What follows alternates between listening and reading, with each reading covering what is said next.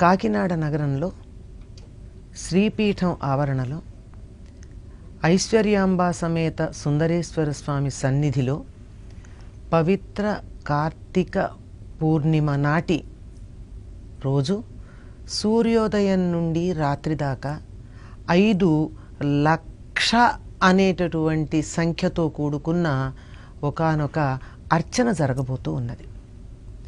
ఐదు ఐదు భూతాలకి సంబంధించి పంచభూతాలకి సంబంధించినటువంటి అర్చనలు.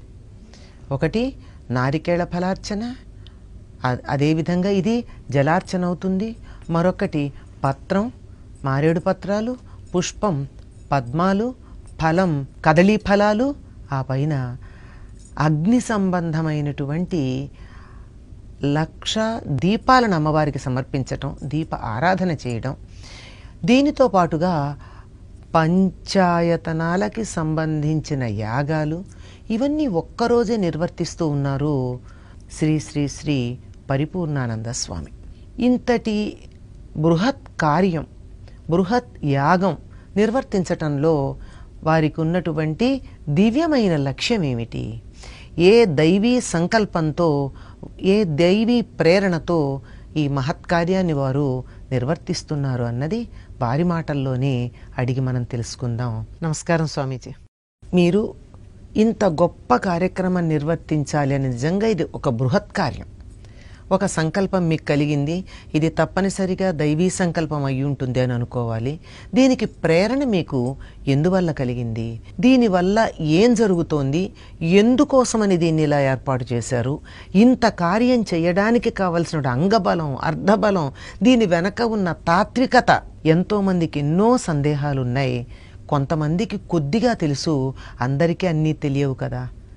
అందరికీ మీరు మీ మాటల్లో మాకు తెలియచెప్పవలసిందిగా ప్రార్థిస్తున్నాను. ఈ పంచగ్రహ కూటమి ప్రభావం ఏదైతే ఉంటుందో ఇది కొద్దిగా ఒక కొన్ని కొన్ని అంశాల్లో శుభ ఫలితాలు ఇచ్చినప్పటికీ చాలా అంశాల్లో దుష్ప్రభావాల్ని దుష్ఫలితాలని ఇచ్చేటువంటివి కనపడుతున్నాయి. ప్రధానంగా ఎప్పుడు యుద్ధాలు వచ్చినా మనం చూస్తే శని కుజుల యొక్క కలయిక మనకు స్పష్టంగా కనపడుతుంది. పెద్ద అరిష్టం వచ్చినా ఇంకొకటి వచ్చినా అలాగనే గ్రహ కూటముల యొక్క ప్రభావాలతోటే మనకు ప్రకృతిలో ఎన్నో ప్రకోపాలు సునామీలు వచ్చినా లేకపోతే పెద్ద పెద్ద ముప్పు జలప్రళయాలు వచ్చినా అగ్ని ప్రమాదాలు వచ్చినా వాహన ప్రమాదాలైనా ఏదైనా సరే ఒక మాస్ డెత్ ఏదైతే ఉంటుందో ఖచ్చితంగా గ్రహ ప్రభావాల మీద ఆధారపడి నడుస్తున్నటువంటి అంశాలు. ఇది మనకు ప్రతి ఇన్సిడెంట్ వెనక మనకు కనపడేటువంటి అంశాలు ఇవి. ఇది ఒక జ్యోతిష శాస్త్రం మనకిచ్చేటువంటి సంకేతం. ఈ సమయంలో మనము జాగ్రత్తలు తీసుకోవడంతో పాటు ప్రకృతిని పరిరక్షించుకుంటూ పరమాత్మ అనుగ్రహాన్ని ఏ రకంగా పొందాలి? ఇది ఆలోచన. అయితే ఇది నాకు కలిగిన సంకల్పం అనైతే నేను అనుకోవట్లేదు. ఎందుకంటే ఇది దైవ ప్రేరణగానే భావిస్తున్నా. ప్రధానంగా ఈ సంకల్పము పంచగ్రహ కూటమి యొక్క దుష్ప్రభావాల నుండి. ఈ దేశానికి ముప్పు ధర్మానికి ముప్పు. అలాగనే ఈ ధర్మాన్ని దేశాన్ని పట్టుకుని ఇది మాది ఇది మనం ఆచరించాలి ఇందులో నిలబడాలనేటువంటి వాళ్ళందరికీ ముప్పు వాటిల్లకుండా ఈ మూడింటిని సంరక్షించే విధంగా అలాగనే సమస్త ప్రకృతి సమతుల్యత ఏమాత్రం కోల్పోకుండా ఉండేలాగా అమ్మవారిని ప్రార్థించడానికి ప్రకృతికి కానీ పర్యావరణానికి కానీ ప్రజలకు కానీ అలాగనే ధర్మానికి కానీ దేశానికి కానీ ఒక సంరక్షణ ఉండాలనే సంకల్పంతో నేను స్వయంగా ఆలోచించింది ఏంటంటే ఇది ఊరికిని ఏదో చేసేస్తే కాదు దీనికి ఒక దీక్షలాగా చేయాలి అని ఇరవై మూడో తేదీ నుండి అంటే ఏకాదశి నుండి వచ్చే పౌర్ణిమ వరకు ఇరవై ఒక్క రోజులు ఏదైతే ఉందో ఈ ఇరవై ఒక్క రోజులు నవంబర్ పన్నెండు వరకు ఇరవై మూడు నుంచి నవంబర్ పన్నెండవ తేదీ వరకు ఉపవాస దీక్ష చేస్తూ ఒక్క పూట ఏకభుక్తం చేసి మిగతా రెండు పూటలు అనుష్ఠానము అమ్మవారి యొక్క ఆరాధనలో ఉంటూ ఆ ఒక్కసారి తీసుకునేటువంటి ఆహారంతో మాత్రమే సరిపెట్టుకుని ఎక్కువ శాతం ఈ ఇరవై ఒక్క రోజులు ఆ దీక్ష ఆ సంకల్పము ఆ పట్టుదలతో చేసి ఆ రోజున ఈ ఉపవాస దీక్షని విరమింపజేస్తాం. అంటే ఏదైనా ఒక మంచి పని చేసేటప్పుడు దీక్ష చాలా అవసరం. ఆర్భాటంగా ఎవరైనా చేయొచ్చు కానీ. దీక్షగా చేసినప్పుడు మాత్రమే అందులో ఉన్న శ్రద్ధకి దైవం స్పందించడం ఎందుకంటే నేను ఆలోచించింది ఇది నేనేదో ఆలోచించి చేస్తే అది వేరే విషయం కాదు. ఇది అనాలోచితంగా అసంకల్పితంగా. అసలు ఏమాత్రము ఏది లేదు. అలా అనిపించింది అమ్మవారి సమక్షంలో ఉండగా నవరాత్రి దీక్షలో ఉండగా? ఆయాసపడడం లేదు. అనాయాసంగా అదే వస్తుంది అని నాకు సంకల్పం ఏంటంటే మనము ఇది నా కోసరం చేయట్లేదు. అది యజ్ఞము ఇది అనేటటువంటి దానికి దేశం బాగుండాలని చేస్తున్నాను ధర్మం బాగుండాలని చేస్తున్నాము అలాగనే ప్రకృతి పర్యావరణము పరిరక్షణ పొందాలని చేస్తున్నాను. ఐదోది ఏంటంటే ప్రధానంగా ఎవరెవరైతే సత్పురుషులు సజ్జనులు ధర్మాభిమానులు ధర్మాచరణలు ఎవరెవరైతే ధర్మజ్ఞులు వీళ్ళందరూ ఉన్నారో వీళ్ళందరూ ప్రొటెక్ట్ అవ్వాలి. ఈ హిందూ ధర్మము ఒక అద్భుతమైనటువంటి ఒక శక్తిగా పరిడవిల్లాలి. ఇది ఈ ప్రపంచానికి ఒక విశ్వ గురువుగా ఇది తన అభిమతాన్ని చాటి చెప్పాలి. ఈ సంకల్పంతో చేసేటప్పుడు ఇది నాది కాదు అందరూ హిందువులది ఇది. ఇప్పుడు నేను నాకు ఫలితం రావాలి. నాకు ఫలితం రావాలి అనుకున్నప్పుడే సమస్యలు సమస్యలు ఉంటాయి. ఆలోచన చేయాలి, నాకు. ఫలితం నాకు ఒక్కరికి అవసరం లేదు అనుకున్నప్పుడు తప్పనిసరిగా ప్రకృతి అంతా వ్యాప్తి చెందినటువంటి జగన్మాత తానే దానికి కావలసిన వనరులన్నీ ముందర అందుకనే నేను పనిముట్టుని సమకూర్చుకుంది. వనరులు కూడా ఆవిడ సమకూర్చుకుంటారు అందులో సందేహం లేదు ఇది ప్రతి హిందువు ఇది ఒక మహాయజ్ఞం ఇది హిందూ మహాయజ్ఞం ఇది ఇందులో మనం భాగస్వామి కావాలనేటువంటి ఆలోచన వాళ్ళలో కలిగితే ఇది ఎంతో సమయం పట్టదు. ఒకటి నాకు దీని వెనక ఇందాక మీరు అడిగారు చూసారా? ఇన్ని లక్షల వెనక లక్ష్యం ఏంటని అది. అది చాలా మంచి ప్రశ్న. నేను భగవద్గీతలో ఒక శ్లోకం నాకు పదే పదే ఎప్పుడు గుర్తుకొస్తుంటుంది. పత్రం పుష్పం ఫలం తోయం యోమే భక్త్యా ప్రయచ్చసి అని. అంటే కృష్ణుడు చెప్పినటువంటి అద్భుతమైన అంశం ఏంటంటే పత్రం కానీ పుష్పం కానీ ఫలం కానీ ఇవి ఏవీ దొరకలేదు. దోసిటి నిండా నీళ్ళు తీసుకుని నాకు వదిలేయి. ఆ రోజు లక్ష కొబ్బరికాయలతోటి శివుడికి అభిషేకం. ఇక్కడ ఒక్క మాట అండి లక్ష కొబ్బరికాయలు ఏదో ఎలాగోలా తెస్తారు ఎలాగోలా వస్తూ వస్తుంది. సమస్య ఏం లేదు. కానీ దాన్ని ఇంతమంది కొట్టాలి ఆ నీళ్ళు పట్టాలి పట్టిన తర్వాత శివుడికి వెయ్యాలి. ఇదంతా పెద్ద కార్యక్రమం. ఇది జరగడానికి ఎంత ఎంత సమయం పడుతుంది ఎంత కష్టం ఉంది. అయినా ఇంకొకటి కూడా ఉందండి. కొంతమందికి వింటున్న వాళ్ళల్లో చాలామందికి కొన్ని కొన్ని ఆలోచనలు వస్తాయి. జీ జన్మ సంస్కారాలు అనండి పెరిగిన వాతావరణం అనండి మరొక్క కారణం అనండి రకరకాల వికల్పమైనటువంటి ఆలోచనలు వస్తాయి. అటువంటి వాటిల్లో ఇన్ని కొబ్బరి నీళ్ళు వృధా చేస్తున్నారా? ఇన్ని కొబ్బరి చెక్కలు వృధా చేస్తున్నారా? ఇది పేదవాళ్ళకు పెట్టచ్చు కదా ఆకలిగా ఉన్న వాళ్ళకి ఇవ్వచ్చు కదా లాంటి ప్రశ్నలు వచ్చే అవకాశం ఉంది.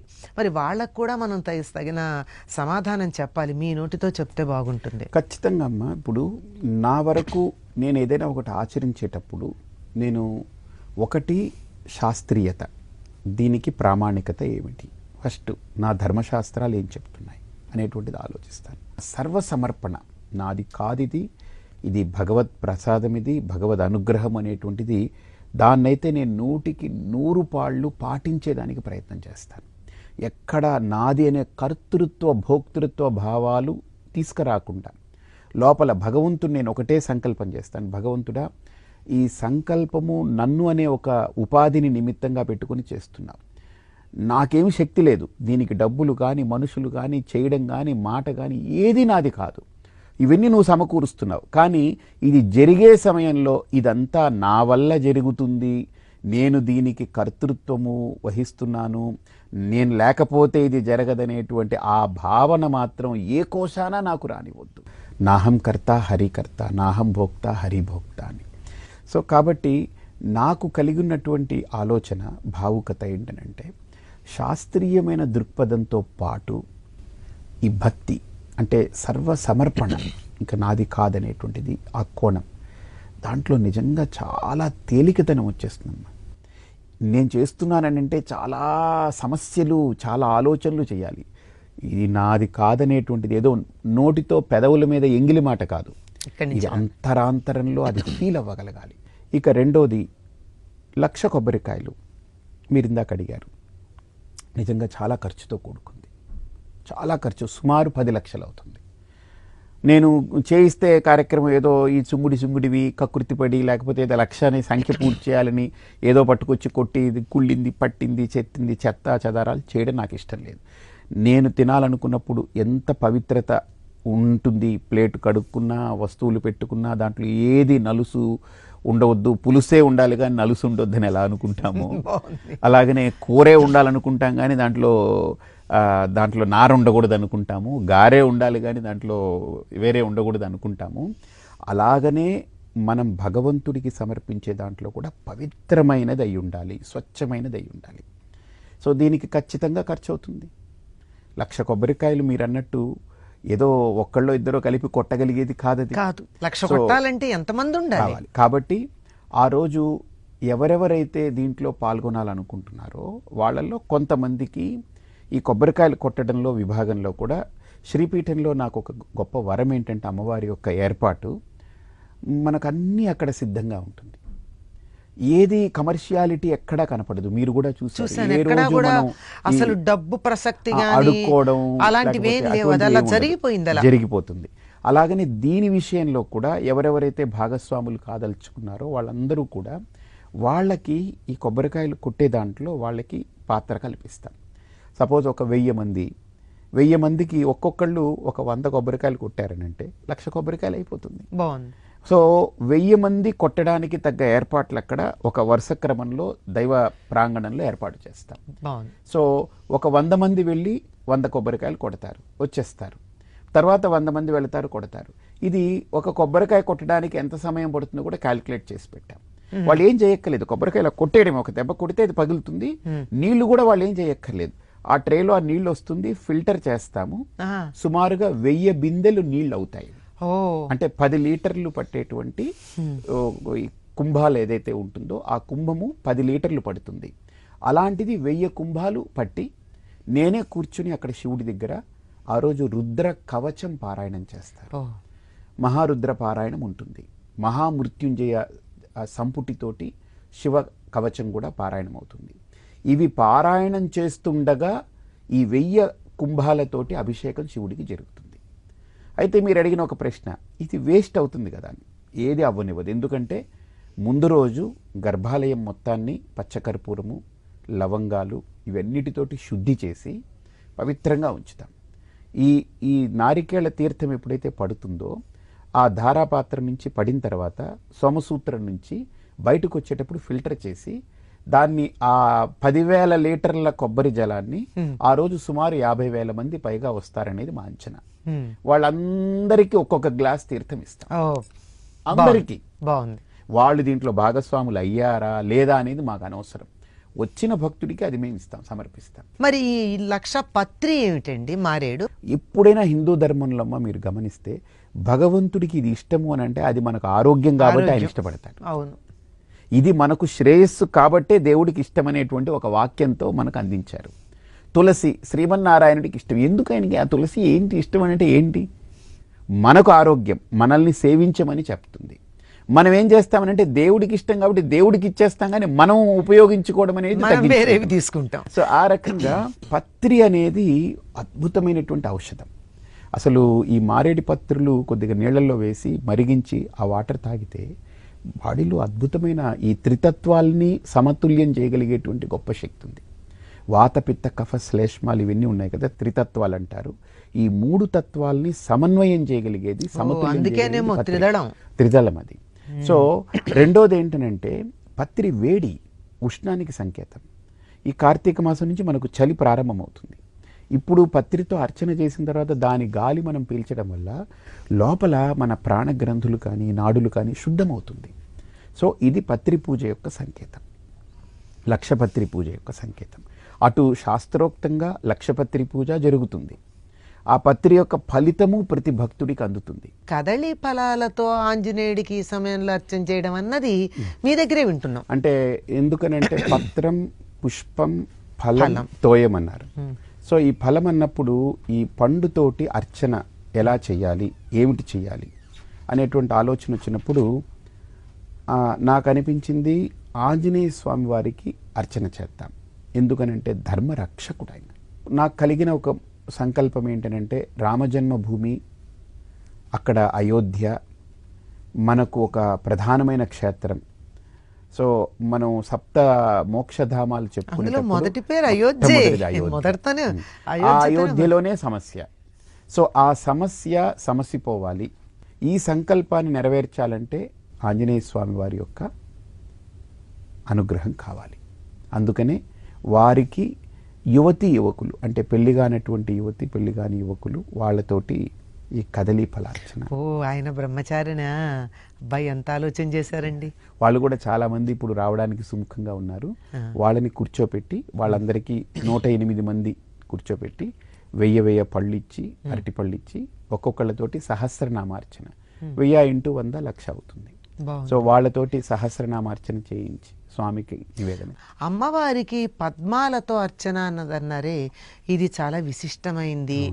ఇది లభ్యం కావడం కూడా కష్టం. లక్ష దీపాల కాంతుల నడుమ అమ్మవారిని పెట్టి.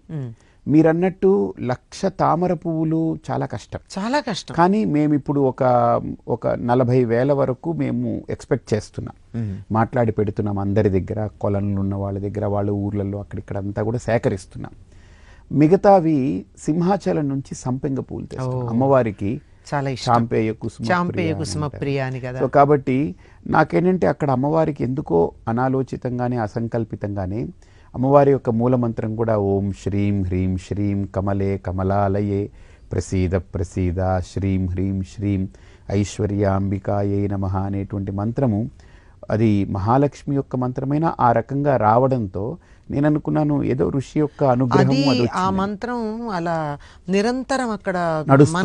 నడుస్తూనే నడుస్తూ. ఉంటుంది అందుకని లలితా సహస్రనామంతో ఈ మంత్రాన్ని సంపుటం చేస్తూ ఆ రోజు సాయంత్రం సంధ్యాకాలంలో తామర పువ్వులు సంపెంగ పువ్వులతోటి అమ్మవారికి అర్చన జరుగుతుంది లక్ష పుష్పార్చన అది నేను కూర్చుంటాను మరి లక్ష దీపార్చన అన్నారు ఈ దీపార్చనలో ఇంత ఆవు నెయ్యి మీకు ఎక్కడ దొరుకుతుంది? ఆవు నెయ్యితో చేస్తున్నామన్నారు. ఆవు నెయ్యి అంటే జెర్సీలు గాని బర్రెలు అదే. గాని ఇవి వాడం మనం. అదే అంటున్నాను. స్వచ్ఛమైన స్వదేశీ ఇంత మంచి నెయ్యి మీకు. ఎక్కడ లభ్యమవుతుంది? లభ్యం అని అంటే ఇప్పుడు ఒక కేజీని చాలా ఖరీదైంది. అయినా కూడా మాకు పదమూడు వందల కేజీల నెయ్యి పడుతుంది.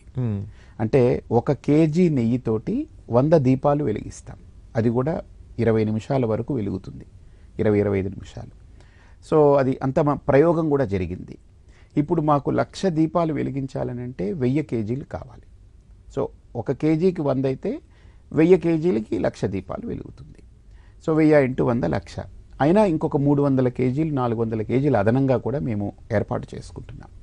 ఇది మీరు లక్ష అంటే లక్ష పెట్టరు కదా.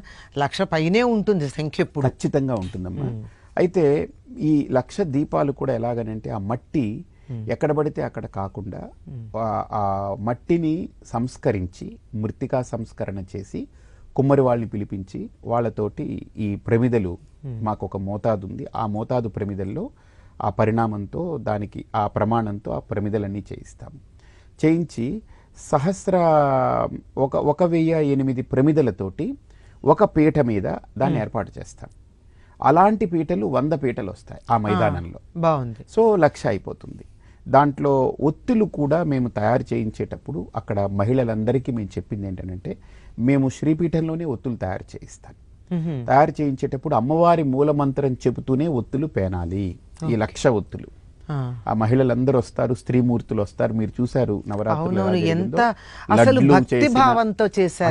నాకు అదొక్కటే ప్రధానమమ్మ. అంటే సమర్పణ భావన శరణాగతి అలాగనే ఇది లోకానికి మంచి జరగాలి. సద్బుద్ధి సం సంస్కారము సమాజంలో మెండుగా వ్యాప్తి చెందాలి.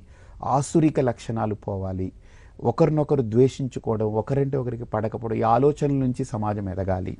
తాను ఎందుకు మనిషిగా ఈ జన్మ ఎత్తాడో ఈ భూమి తిరుగుతున్నాడో తన జన్మకు ఒక కారణం ఉంటుందనేటువంటిది ప్రతి వ్యక్తి గుర్తించగలగాలి. ఇదే సంకల్పంతో శ్రీపీఠంలో పూజ జరిగినా యజ్ఞం జరిగినా వ్రతం జరిగినా పారాయణ జరిగినా దానం జరిగినా హోమం జరిగినా ప్రతి దానికి వెనక ఇదే తాత్పర్యం. సో కాబట్టి అందుకని నేను ఎప్పుడు అంటాను ఇది శ్రీపీఠమే కాదు ఇది చాలామంది అంటుంటారు ఫ్రీ పీఠం అంటారు. ఓ. ప్రతిదీ అక్కడ సమకూరుస్తాము వాళ్ళు వస్తారు మీరే చూశారు. ఈ దీపోత్సవం వెనక ఈ ఒత్తులు పేనేది కూడా మంత్ర జపంతోటే చేయిస్తుంది ఇక్కడ ఇంకో మాట కూడా అంటారండి. కపాలను అనేవాళ్ళకి నాలుకుందని అనేవాళ్ళు చాలా మంది ఉన్నారు. ఉంది కదా. అనేస్తూ ఉంటారు ఏమిటంటే ఇంత నెయ్యి అక్కడ వృధా ఏ బదులు ఎవరికన్నా పెడితే తింటారు కదా. దానివల్ల. ఎందుకు ఇప్పుడు పెడితే తింటే ఒక పొట్టకి వెళ్తుంది కదా అది మంచిదే కానీ ఇప్పుడు నేను చెప్పబోయే అంశం మీరు గమనిస్తే అందుకే అడుగుతున్నాను ఒక చెంచా నెయ్యి అంటే స్వచ్ఛమైన ఆవు నెయ్యిని దేశీయమైన దేశీయమైన ఆవు నెయ్యిని అది కూడా ఏంటంటే పాల మీద ఉన్న మేగడని తీసి నెయ్యి చీయకుండా కాదు. పాలని కాచి అది కూడా కట్టెలతో కాచి కట్టె పుల్లలు పిడకలు వీటితో కాచి తోడు పెట్టి దాన్ని మళ్ళీ చిలికి వెన్న తీసిన తర్వాత ఆ వెన్నని కరిగిస్తే వచ్చేదాన్ని నెయ్యి అంటాం. అవును. పాలు ధర్మము పెరుగు అర్థము వెన్న కామము నెయ్యి అనేది మోక్షం. పాలకి రూపం ఉంటుంది. పెరుగుకి రూపం ఉంటుంది. వెన్నకి రూపం ఉంటుంది. కానీ నెయ్యి ద్రవము అది మళ్ళీ ఘనము అన్నీ అవుతాయి. అంటే. మోక్షం అని అంటే ఏంటంటే నువ్వు భగవంతుణ్ణి సగుణంగా చేయాలా? గడ్డగట్టినప్పుడు రూపం వస్తుంది. కరిగించామా? అరూపం. సో దీన్ని అగ్నిలో వేసావా? అసలు ఏం కనపడదు. సో కాబట్టి. వెలుగు వస్తుంది. ఆత్మాగ్నిలో వేస్తే మోక్షము. ఇంకా నీకు రూపం అంటూ ఉండదు. లేదు దాన్ని ద్రవ రూపంలో చూస్తావా? ఇదిగో ఇలాగ వినియోగం అప్పుడు ద్రవ రూపం లేదు వినియోగం లేదు నువ్వు దాన్ని మామూలుగా అట్టి పెట్టాలనుకున్నావా? ఘన రూపం సో అంటే అన్ని దాచుకుంటే. దాచుకుంటే ఘనం వినియోగంలో ద్రవం సమర్పణ చేస్తే వెలుగు. వెలుగు. ఆవిరైపోతుంది. నేను చెప్పేది ఏంటంటే ఆ రోజు పదమూడు వందల కేజీల నెయ్యి కాల్చినప్పుడు కలిగేటువంటి ఆ వాతావరణ పరిశుభ్రత. ఒక్కసారి అక్కడికి భక్తుడు వచ్చి నువ్వు ఇచ్చావా? ఇవ్వలేదా? తర్వాత సంగతి. ఈ మహాయజ్ఞంలో నువ్వు కూడా రా వచ్చి నువ్వు వచ్చి ఆ వాసన పీల్చుకో. చాలు. నీ ఆరోగ్యం బాగుంటుంది. వీటన్నిటికీ వనరులు కావాలి ద్రవ్యం కావాలి. హిందూ సమాజం బాగుండాలని చేస్తున్నాము. హిందూ ధర్మము వేళ్ళూనుకుని ఇటువంటి ఆచారాలతో ప్రపంచానికి శాంతి కల్పించేటువంటిది ప్రపంచానికి ఒక కాంతినిచ్చేది హిందూ ధర్మం అనేటువంటిది అందరూ ఈరోజు విశ్వసిస్తున్నారు. ప్రపంచ దేశాలు కూడా మన వైపు చూస్తున్నాయి. కాబట్టి దక్షిణ భారతంలో శ్రీపీఠం ఏదైతే ఉందో గోదావరి తీరంలో. ఖచ్చితంగా ఈసారి కార్తీక పూర్ణిమ నాడు ఈ ఐదు కార్యక్రమాలు నిర్వహించడం. ఈ ఐదు లక్షలు ఒక లక్ష కొబ్బరికాయలతోటి అభిషేకం కానీ లక్ష కదలీ ఫలార్చన కానీ లక్షపత్రి పూజ కానీ లక్ష పుష్పార్చన కానీ లక్ష దీపోత్సవం కానీ ఐదు చేయడం వెనక తాత్పర్యం ఏంటనంటే పంచభూతాలని ఉపశమనం చేయాలి. తృప్తి చేయాలి. ప్రకృతి పర్యావరణాల్ని పర్య పరిరక్షించాలి. వీటితో కొన్ని లక్షల మందికి ఉపాధి కల్పించాలి. మూగజీవులైనటువంటి గోవులు కూడా పోషింపబడాలి. అలాగనే వచ్చిపోయే ప్రతి వ్యక్తికి ఆరోగ్యాన్ని ఇవ్వదగ్గ వాతావరణాన్ని ఏర్పాటు చేయాలి. భక్తి తాత్పర్యతను చాటాలి. అలాగనే శ్రద్ధతో శాస్త్రీయమైన విధానంతో ఈ కార్యక్రమాన్ని ఒక యజ్ఞంలా ఒళ్ళు దగ్గర పెట్టుకుని కేవలం భగవతి సంకల్పం అమ్మవారి యొక్క సంకల్పం అనేటువంటి ఒక దృఢమైన నమ్మకంతో ఆ ప్రతిజ్ఞతో దీన్ని ఒక దీక్షగా చేయాలి. ఇది ప్రతి హిందువు భాగస్వామి కావాలని మేము అందరినీ ఆహ్వానిస్తున్నాం. అసలు పంచాయతనం ఏమిటి? ఇది కూడా చాలా మందికి సందేహం. ఎవరు ఏ ఏ దేవతా రూపాలు ఉండాలి అని. అది దాని గురించి మీరు కొంచెం చెబితే యాక్చువల్గా మనకు ఆదిత్యం అంబికాం విష్ణుం గణనాదం మహేశ్వరం. పంచదేవాన్ స్మరేన్ నిత్యం పూజయేత్ పాపనాశనం అని ఐదుగురు దేవతల్ని మనం పూజిస్తాము ఆరాధిస్తాము అనేటువంటిది ఉంది. అందుకనే మనకు ఈ మాసాల్లో కూడా మొట్టమొదట భాద్రపద మాసంలో మహాగణపతి యొక్క నవరాత్రులతో ప్రారంభమవుతుంది. ఇమ్మీడియట్గా వెంటనే ఆశ్వేజ మాసం వస్తుంది. తల్లి తల్లి. అమ్మవారితోటి. తర్వాత వెంటనే కార్తీక మాసం అయ్య. అయ్యా. సో అమ్మకి అయ్యకి చేస్తే అమ్మయ్య అనుకోవచ్చు. అవును. దాంతో ఆగిపోకుండా మళ్ళీ అన్నగారు మార్గశిర మాసంలో. ఆవిడ అన్నగారు వచ్చేస్తారు. ఆ తర్వాత మనకు సౌరము సూర్యుడు. మనకు అక్కడ సంక్రమణం నుంచి మకర సంక్రమణం నుంచి ఉత్తరాయణం వచ్చి సూర్య ఆరాధన మాఘమాసం అంతా సూర్య ఆరాధన ఉంటుంది. వరుసగా మనకు ఈ ఉపాసనా క్రమంలో గణపతి అమ్మవారు శివుడు మహావిష్ణువు ఆదిత్యుడు. ఆదిత్యుడు. ఐదుగురిని మనకు పెట్టారు. ఆ తర్వాత వచ్చే ఇంక ఉపాసనలు ఉండవు. మీరు చూడండి. మాఘమాసం తర్వాత అన్ని పండుగలే. ఆ. ఇప్పుడు అన్ని వ్రతాలు. ఈ ఆచరించేటువంటి నవంబర్ పన్నెండవ తేదీన చేసే లక్ష దీపోత్సవం. ఒక పక్క ఈ ఐదు లక్ష లక్ష చొప్పున సమర్పణ పంచాయతన యాగము. ఇది రెండు కలిపి ఒకే రోజు శ్రీపీఠం వేదికగా మొట్టమొదటిసారి భారతదేశంలో ఈ సంకల్పం కలగడం ఆ రోజు ఈ కార్యక్రమం దిగ్విజయంగా జరగాలని ఏ రకమైన ప్రతిబంధకాలు లేకుండా అవాంతరం లేకుండా సాగిపోవాలని ఇరవై మూడో తేదీ నుంచి ఒక దృఢమైన వ్రతంతో దీక్ష చేపట్టి సంకల్పం తీసుకుని వెళ్తున్నాము. ఇది ప్రతి హిందువు భాగస్వామి కావాలని మేము అందరినీ ఆహ్వానిస్తున్నాం. కాబట్టి హాయిగా రండి దర్శించండి అక్కడ అమ్మవారి యొక్క అనుగ్రహాన్ని పొందండి. వివరంగా అందరికీ తెలియచెప్పి ఇదేమిటో తెలియని వాళ్ళందరికీ కూడా దాని గురించినటువంటి వివరాలు తెలియచెప్పినందుకు కూడా ధన్యవాదాలు స్వామి. స్వస్తి. భక్తిలోని శక్తి ఇప్పుడు మీ అరచేతిలో. సగౌరవంగా సమర్పిస్తున్నాం ఆలయ యాప్. భక్తి పారవశంలో ముంచెత్తే అద్భుతమైన పాటలతో పాటు మిమ్మల్ని ఆధ్యాత్మికతతో మైమర్పించే మంత్రాలు శ్లోకాలు భజనలు సత్సంగ్ కథలు ఇంకా మరెన్నో ఇప్పుడు మీ ఫోన్లోనే. మన సంస్కృతి సాంప్రదాయాలు మీకు అతి చేరువలో తీసుకొచ్చే రామాయణ భారత భాగవత కథలు వేదాల్లోని సారాలు మీ రాశి ఫలాలు పండుగలు హిందూ క్యాలెండర్ ఆచార వ్యవహారాల వివరాలు అన్నీ ఒకే చోట. ఆలయ యాప్. ఇప్పుడే ప్లే స్టోర్ లేదా యాప్ స్టోర్ నుండి డౌన్లోడ్ చేసుకోండి.